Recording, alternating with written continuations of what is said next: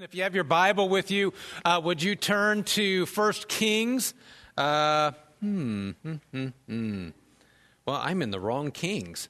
What in the world? Uh, 1 Kings 17, uh, if you would, and that is page 100 or 245. Uh, if you have their, your Bible app, go ahead and open that. If you go to the events tab, you'll find us there, and all the notes are there for this morning. And uh, we're starting, by the way, if you're here for the first time, we're really glad that you are here. We have a gift for you on this table right over here, just our way of bribing you to come back again. And uh, but today we're starting a series, uh, and we're going to look at a guy in the Old Testament whose name is Elijah. And if you have never heard of him, he's an Old Testament prophet and one of the most interesting characters. And I and that word character comes into play a bunch with Elijah because he is a character in the Old Testament. My guess is that some of us know at least a little bit about him. Uh, you may know that he, he, if you heard of the guy who called down fire from heaven uh, in the Old Testament, that's this guy. If you heard, there's two guys in the Old Testament who lived and never died. They were taken to heaven and didn't die. He's one of those two guys. In the New Testament, Jesus goes to the top of a mountain with Peter, James, and John, and he's transfigured before them. His appearance changes, and two Old Testament figures appear and talk to Jesus on top of this mountain. One of them's Moses. One of them is this guy we're getting ready to talk about, Elijah. And they've been gone for centuries and they're talking to Jesus. And just so you know, Peter, James, and John, totally freaked out by that whole thing, uh, just like we would have been freaked out if we'd been there and someone centuries who'd been gone for centuries uh, appeared in front of us. Elijah is mentioned more times in the New Testament than any other Old Testament character, over 20 times. As a matter of fact, one of the times he's mentioned is in the, one of the last books of the Bible toward the end, James chapter 5. James writes this about Elijah. So he's pointing back to this character. He says, Elijah was a human being, even as we are. He prayed earnestly that it would not rain and it did not rain on the land for three and a half years. It's interesting. Elijah was a human being just like we are.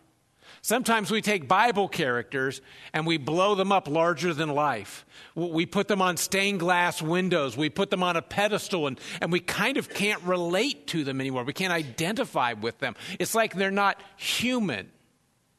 But what we're going to find out about Elijah is that he faced the same temptations that we do that he uh, had the same depression, the same struggles, had ups and downs in his life, just like we do. And we'll see them over the next several weeks. But what's interesting is those are exactly the kind of people that God uses. He used them then, He uses them today. So as we begin our look at Elijah, before we even read uh, the first verse out of 1 Kings 17, I want to make sure you get this right out of the chute. It's in your notes. God often uses ordinary people to accomplish his extraordinary things. He uses ordinary people like Elijah, like us, to accomplish uh, extraordinary things. So here we go. Uh, the Elijah that we read about in James 5:17, uh, the story that uh, that James alluded to is the story we're going to look at today. Uh, verse 1, 1 Kings 1, 17, verse 1. Now Elijah the Tishbite from Tishbe in Gilead said to Ahab, pause for a moment, Ahab is the king, so this should ring, read King Ahab. He's standing in front of the king of Israel. So he goes to the king of Israel and he says, As the Lord, the God in Israel lives, whom I serve, there will be neither dew nor rain in the next few years except at my word. Now, we'll stop for a moment, get a little bit of understanding of where we are in history, because I want to paint the picture of the background where we're going to be spending the next few weeks it's 900 years before Jesus is born. That's when Elijah shows up. 900 years before Jesus is born. So if you go to the Christmas story and, and turn left and go back 900 years, that's where we are. And at this time in Israel's history, just so you know, it was politically and economically prospering under the rule of King Ahab peace had been established with Judah in the south, and there was this mutually advantageous alliance that had been formed with the Phoenicians on the coast. That's important because the Phoenicians were the undisputed leaders in the uh, international trade on water. So they, they owned the oceans, they owned the seas. And the, this time in Israel's history, I'm just telling you, it was great. It was great to be alive. Gas prices were down, uh, fireworks sales were up. It was just a super time to be alive. As a matter of fact, if you would, on your notes, would you just write the word great? All capital letters, underline it, exclamation point, because it is great to be in Israel at this point. Peace and prosperity, not bad things in and of themselves. But before we begin a re-elect King Ahab uh, campaign, let's take a look at what the Bible tells us about this king who's ruling Israel. In the 38th year of Asa, king of Judah, so we're, we're finding out where in history he fits, uh, Ahab, son of Omri, became king of Israel, and he reigned in Samaria over Israel 22 years. Now, Ahab, his dad's name was Omri, did more evil in the eyes of the Lord than any of those who had gone before him. He not only considered it trivial to commit the sins of Jeroboam, son of Nebat. Okay, we need to stop a moment again, all right, to make sure we understand what all of this is saying. The context of the time period Israel, just so you know, uh, was at one point united under the reign of three kings. Saul reigned first, and then King David, remember the Goliath slayer, the writer of the Psalms, that guy. Uh, he was second, and then Solomon, his son, was third. But after Solomon's reign, there was a civil war in Israel, and the nation divided in two. There was the north and the south. Israel was north, Judah was south. The northern kingdom had 19 evil kings. They had 19 kings, a 200 year period, 19 in a row. I don't mean they were inept. I don't mean they were goofballs. I mean they were evil leaders. They were rotten men. But the thing that's interesting, and I don't know if you can imagine, 200 years, 19 consecutive evil leaders. Here's what's interesting about who we're studying Ahab, the guy who's king right now in our story, he's the eighth in that line, and he was the absolute worst ever. He would become the worst king ever in the history of Israel. And that's the king uh, who is in power when Elijah comes on the scene. Verse 31 said that Ahab considered it trivial to commit the sins of Jeroboam. Jeroboam was the first of those 19 kings. He's the one who deliberately brought idolatry, idol worship, specifically the god of Baal and the god of Asherah, into Israel. So Ahab, who's the eighth king, continues this practice that had begun before him, and he ruled for 22 years. And verse 30 says, he did more evil in the eyes of God than any of the kings before him, and by the way, any of the kings after him. So this is a very dark time. Everything seems to be great, but it's very dark spiritually. Verse 31 says, he not only considered it trivial to commit the sins of Jeroboam, but he also married Jezebel and he began to serve Baal and worship him. Now, the worship of Baal and Asherah is central to the problem that's going on in Israel. So I'm going to explain that to you here in just a bit. When the Israelites left Egypt, remember they were in slavery in Egypt. When they got pulled out of there, they come to the promised land, they enter Canaan, and they found a land of farmers, which was interesting because they were shepherds. They, they weren't farmers, they were shepherds, but they find these farmers there, and this land is fertile beyond anything that they've experienced, especially over the last 40 years. They're wandering in the desert, they're wandering in the wilderness. But they find this fertile land, and, and the Canaanites attributed the fertility of their land to their god Baal, which is where the Israelites' problems begin. Because the question becomes could the God who led them out of Egypt, who saved them from slavery, who got them through the wilderness, could he also provide for them in this fertile land? Or did they need to worship the fertile gods of that country just to be safe? And so they wrestled with that and they landed on maybe to be safe, we should worship both. That's a problem. When Ahab married Jezebel, he cemented this into the culture. Jezebel was so bad that her name has come down to us as a symbol of evil. How many of you have a friend named Jezebel? How many of you considered naming your daughter Jezebel before she was born, not after? Uh, ladies, if you've ever been called a Jezebel, not a compliment. We know that, right? We know that. How many, listen, you don't even see that name in the little baby books anymore. Ahab married a woman from the nations that God said, don't marry these people. He told them not to marry them. Is, is it obvious to say that tragedy results if someone marries or has a relationship with someone who is not a Jesus follower? They don't bring the same values. They don't bring the same respect for God and for His Word. And they will usually pull us backwards. That's typically what happens. I wonder if you're familiar with these words from the New Testament. The Apostle Paul writes these. Uh, and I first heard this when I was a, a, uh, a boy, so it's the King James Version Be ye not unequally yoked together with unbelievers. Have you ever heard that before? When I was growing up and they said that verse, I always thought when I heard that word yoked, I thought of an egg because I grew up in the city. So I didn't, I'd never been on a farm. I didn't know what this looked like. But the yoke that Paul is talking about is this right here. It's what connected oxen together so they could pull together. The New Living Translation may say it a little bit more easily for us to understand. Uh, says, Don't team up with those who are unbelievers. How can righteousness be a partner with wickedness? How can light live with darkness. And this is just a warning to us that when a Jesus follower yokes themselves to, when a Jesus follower teams up with, when a Jesus follower marries an unbeliever, listen, it, it doesn't mean that you don't have things in common. Of course you do. But what it means is that at your core, who you are, why you do the things that you do, they'll be at odds with each other.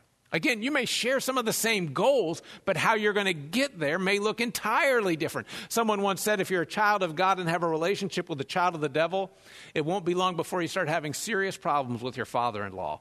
And, uh, and we need to keep that in mind. God told his people not to marry outside of their faith. And someone who has done this, ask them how it has affected their life.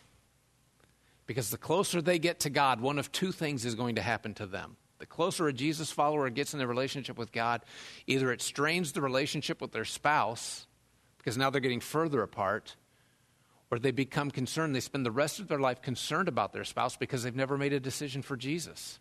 And they will be separated for eternity. Listen, it tears your heart apart. So when God says to his children, don't be yoked, don't marry an unbeliever, He's not saying if you do, you'll go to hell. That's not what he's saying at all. What he's saying is it will make life really hard here. I have a better way. Just everything else, I have a better way for you. If you'll follow my way, it will be better for you. But here's the thing for Ahab, it was profitable from a political standpoint for him to marry Jezebel because she was the daughter of a man of influence. And even though Ahab was, listen, he was no choir boy before he met Jezebel, she pulled him further away from God. Truthfully, Ahab was king, but Jezebel controlled the throne. She was the one who wielded the power in Israel, and Jezebel wanted to uh, have the worship of her God declared the official religion of Israel. So I want you to understand who Baal is. Baal was the god of fertility, he was the god of rain and the god of crops. This is really important to the story. The fact that he was the God of rain. Uh, that information will come into play in that verse that we read. But how are things going in Israel? Keep in mind, how are things in the country? Gas prices are down, candy prices are good, uh, we all drive new cars. How is it? Man, it's great in Israel right now. Listen, Baal worship included animal sacrifices. And at times of crisis, they would sacrifice their children, specifically their firstborn, to gain personal prosperity. They also practiced this thing called sympathetic magic. What they believed was that they could influence the god's actions by performing the behavior they wished the gods to demonstrate. And because the uh, sexual union of Baal and Asherah, they believed that that produced fertility in their land, they engaged in immoral sexual acts to cause the gods to join together, ensuring good harvest. So the worship services usually were accompanied by drunken orgies and all kinds of sexual perversion. So you can imagine most guys didn't have trouble, you know, wanting to go to church there. Uh, uh, imagine what their website looked like. But uh, don't go there too far. Don't go there too far. Here's the thing Here's, listen, this was, this was an abomination before God. It was detestable to him. But there's this, what I want you to understand is there's this tug of war between God and the culture. And quite frankly, the people of Israel were trying to live on both sides, and you can't. You cannot have it both ways. God is either number one in your life or he's not at all. He won't be number two. He doesn't take the back seat. You're not the driver. If you've got that bumper sticker, God is my co pilot, let me tell you, you need to take the bumper sticker off and change seats because you're in the wrong chair. God is the pilot when he's in your life. He's number one. As we celebrate the founding of our country this week, can you see that God is still in a tug of war over the hearts of the people of our country? Psalm 33 says, Blessed is the nation whose God is the Lord, the people that he chose for his inheritance. Now, David Barton and other historians have documented the fact that while our forefathers were not perfect, they did found our country on biblical principles. And it's evident in the earliest writings of our country, inscriptions on historic buildings, as well as monuments. You'll find references to God and His Word uh, on the U.S. Capitol, on the Lincoln Memorial, the Library of Congress, outside the building where the United States Supreme Court meets. You know what? Uh, do you know what the tallest structure in Washington D.C. is? Think about it for just a moment. The tallest structure, Washington Monument. All right. As a matter of fact, by law, nothing can be taller than the Washington Monument in Washington, D.C. It has to be the tallest building. At the top of that building, I don't know if you know this or not, at the top of that building are two Latin words Laus Deo. No one can see those words. They weren't put there so we could all look at them. No one can see them yet they're perched atop the mountain or overtop the monument overlooking the District of Columbia. Think about that. They overlook the most powerful city in the most successful nation in the history of the world. Laus Deo, Latin for praise be to God. Think about what that means about where our country started. George Washington said it's impossible to righteously govern the world without God in the Bible. Psalm 33 says, But the eyes of the Lord are on those who fear him, on, whose, on those whose hope is in his unfailing love. May I suggest as we get ready to celebrate the fourth, and I, it, it started in our neighborhood last night with fireworks. That's not. may I suggest as we celebrate this week, we need to pay attention. That which stands in opposition to God and Him having first place in our lives can creep in subtly, and before we know it, we become someone we didn't even know we were becoming. And we get comfortable with it because it happens so slowly and so unsuspect, unsuspectingly. Who do we trust to take care of us? Can God still really take care of us? It's 2017. Things have changed. Can He still take care of us? Or do we need to rely on our own tech savvy and street smarts, ingenuity, even when they're at odds with what God says? Is the culture around us influencing our behavior when what God says stands in complete opposition to what our culture is saying? In Elijah's day, the main obstacles to Jezebel's religious pursuits were the prophets of God. So the queen launched this campaign to rid the land of the prophets of God. And many prophets were killed at her command. Others went into hiding, were never seen by anyone because they were scared to death for their life. It was not a good time to be a prophet of God in Israel. Jezebel, the Baal worshiper, was challenging the existence of God. She was trying to remove him from the hearts of the people of Israel. And what's interesting to me is God did not send an army of angels to wipe her out, although he could have. He didn't even raise up an army of people to wipe out, although he could have. What he did do was he raised up one man. God did what God so often does. It is not at all what we think it's going to be. At a moment in history when no one was complaining because everything was great, but spiritually darkness was everywhere, God called Elijah to be his point of light. Now, Elijah was an outdoorsman from the hill country of Gilead. His counterpart in the New Testament is John the Baptist. I don't know if you've ever thought about him. I kind of picture him. He's this John Wayne kind of guy. He's kind of, he's, you know, part John Wayne, part Clint Eastwood. He rides into town. He appears before King Ahab and says, Well, do you feel lucky, punk? You know, and if you know, if you know the movie that references, shame on you. Uh, that's kind of how I pictured him, though. Here's the other thing I want to make sure you know his name means the Lord is God. Elijah's very name means the Lord is God. This may be one reason Jezebel hated him so much. He not only opposed her God, but every time his name is mentioned, she is reminded of the God she opposed. I mean, I don't know if you can imagine her fury when she would receive a report like, you know, we hear Elijah is coming to see you. What she heard was the Lord is Yahweh is coming to see you. What she would hear is the Lord is Yahweh is preaching out in the wilderness. And I can just see her screaming and holding her ears and, and saying, the next person, listen, the next person who says that name is going to die. Don't ever say that name in my presence again. I want that man of God dead. And I want him dead now.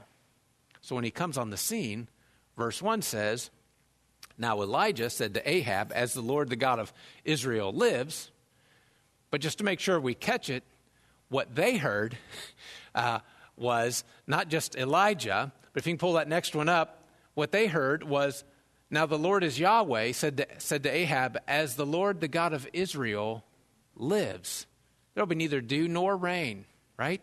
In the next few years, except at my words. And I want to make sure we understand this picture because Ahab, as king, had absolute power, as did the kings of that day.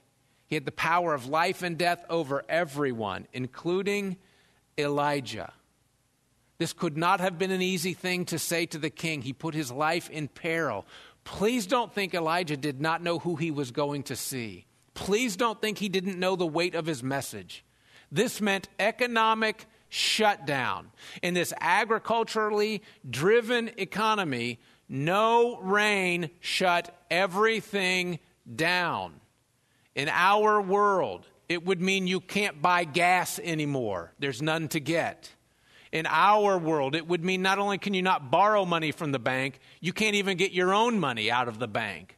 It means you don't have electricity in your home. Life as you know it has ended. People will starve to death. Unemployment rate will reach 50, 60, 70, 90%. And yet this man of God stands down, this evil king, and says, There will be no more rain.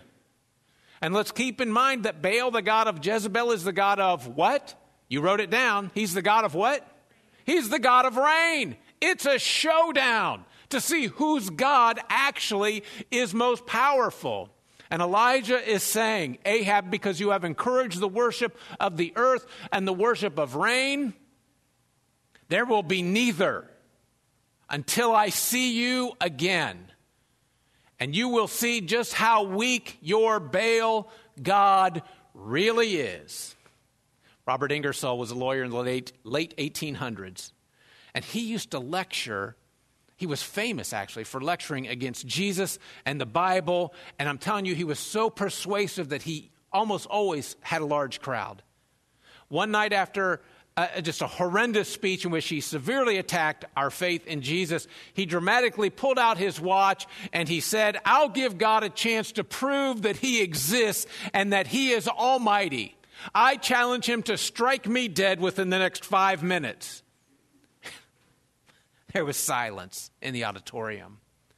And people became uneasy. Some so uneasy they left the auditorium. One woman was so nervous she passed out. And at the end of the allotted time, the atheist said, See, there is no God. I'm still very much alive. And at the end of that lecture, a young man said to a Christian woman, He said, Well, Ingersoll certainly proved something tonight. She said, He certainly did. He proved God isn't taking orders from atheists. Listen, I. We're going to see that over the next few weeks. Listen, we're going to see that Elijah is not, listen, this is not the story of a, of a man of greatness. This is the story of the greatness of his God. Because Elijah was not, he wasn't just putting his life on the line, he was putting his faith on the line.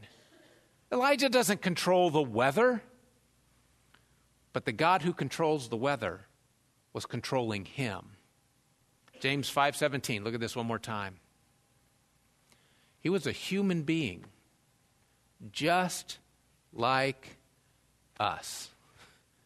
And God did not send an army of him, although he could have. He sent one person to stand up for his name to the king. And I would argue that in today's society, he may want to do a very similar thing right here. God may raise up one teenage girl to take a stand in her class against all the others for the sake of sexual purity. You think that will be easy in our culture?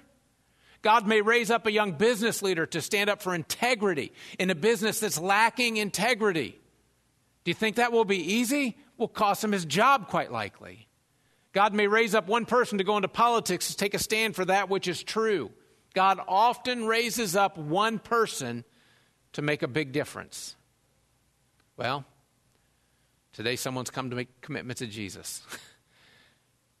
Corwin was at camp this past week, and he got to hear about God and to hear God speak to him in ways we don't always hear at home because noise ha- home has lots of noise, and camp is fairly quiet.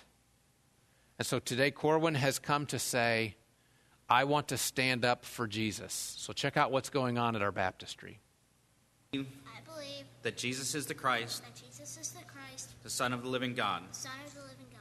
and I accept him as my Lord and Savior. I accept him as my Lord and Savior. Cora, and because of your confession and your desire to make Jesus the Lord and Savior of your life, you are being baptized in the name of the Father and the Son and the Holy Spirit for the forgiveness of your sins, the gift of the Holy Spirit, and the promise of eternal life.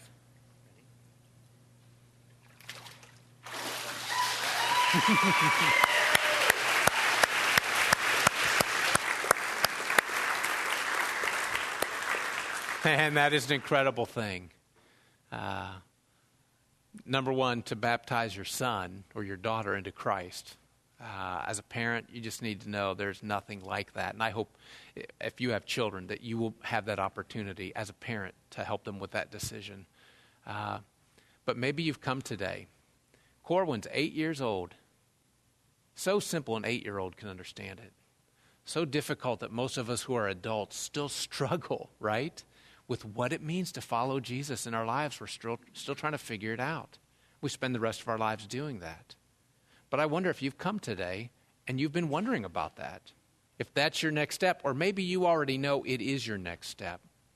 I want to say perhaps God is calling to you as He called to Elijah, and He's calling you up to make a commitment to Him before your family and friends to say that the Lord who is God is my Lord and my God. Maybe that's your next step.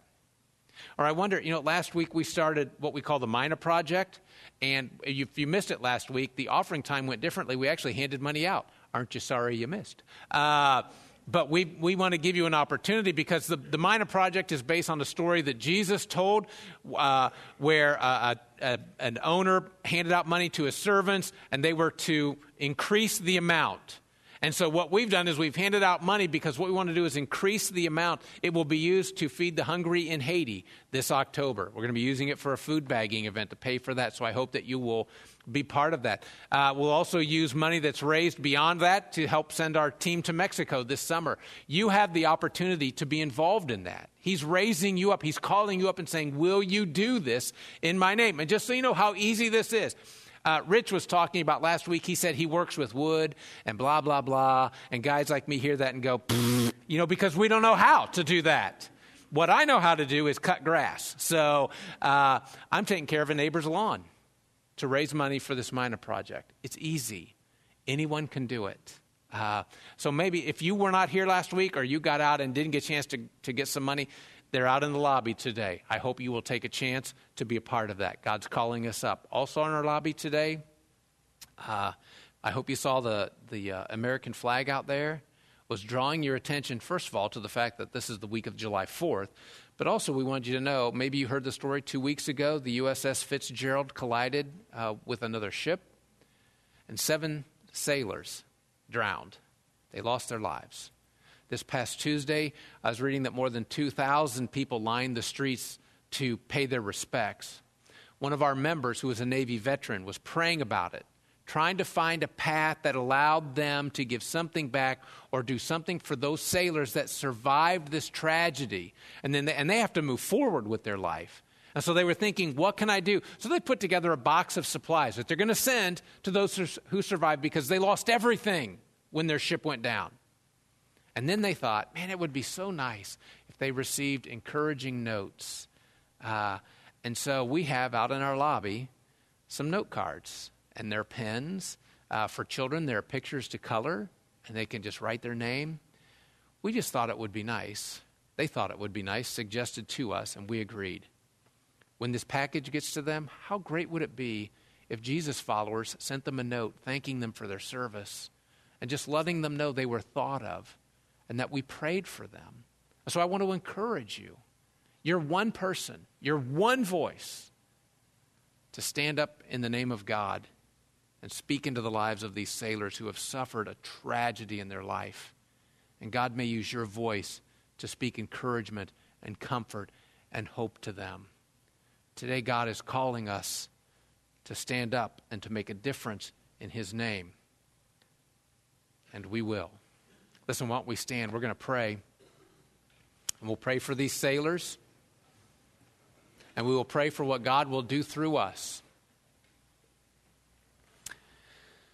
God, thank you for who you are. And thank you for stories like Elijah's when we, when we see one person stand up against a tyrant and evil king who had the ability to take his life. And he stood up with a message not of hope for the king, but a, a message of, uh, of judgment and pain for the people of Israel because they had allowed themselves to drift from you. God, sometimes we get to be that point of light in people's lives in a, in a world that is dark and no one even notices the darkness anymore because they've lived in it for so long. You allow us to be your light. And we do get to bring hope today because of your son Jesus and what he did on the cross. Just like Corwin, who made that decision to follow him today. God, we get to bring that message of hope to people in our, we're in our world, in our homes, in our schools, in our workplaces, in our neighborhoods. God, we pray that you would use us. We get to bring a message of hope to sailors, Na- Navy personnel we may never meet in our entire life, but we get to be your voice in their life through a card, through a note, a word of encouragement, just to let them know that they're being thought of and prayed for. And so, Father, we do pray for the men and women on that ship, that you would help bring healing to their heart, that those who lost not just another crew member, but someone who was dear to them, a friend of theirs, someone they cared a great deal about, and they now live with that loss. God, we pray that you would wrap them up. Your Holy Spirit would come around them and give them hope and strength and encouragement. And God, may the notes that we write today make a difference for the sake of your kingdom in their life. And may the money that we uh, raise over the next several weeks as we put our abilities to use May they feed the hungry in Haiti. And may lives be changed because we've reached out in your name to people in another country, a point of light in a dark world, just like Elijah. God, use us, we pray, to change the world for the sake of your name and in the power of your kingdom. And we pray this through your Son Jesus' name. Amen.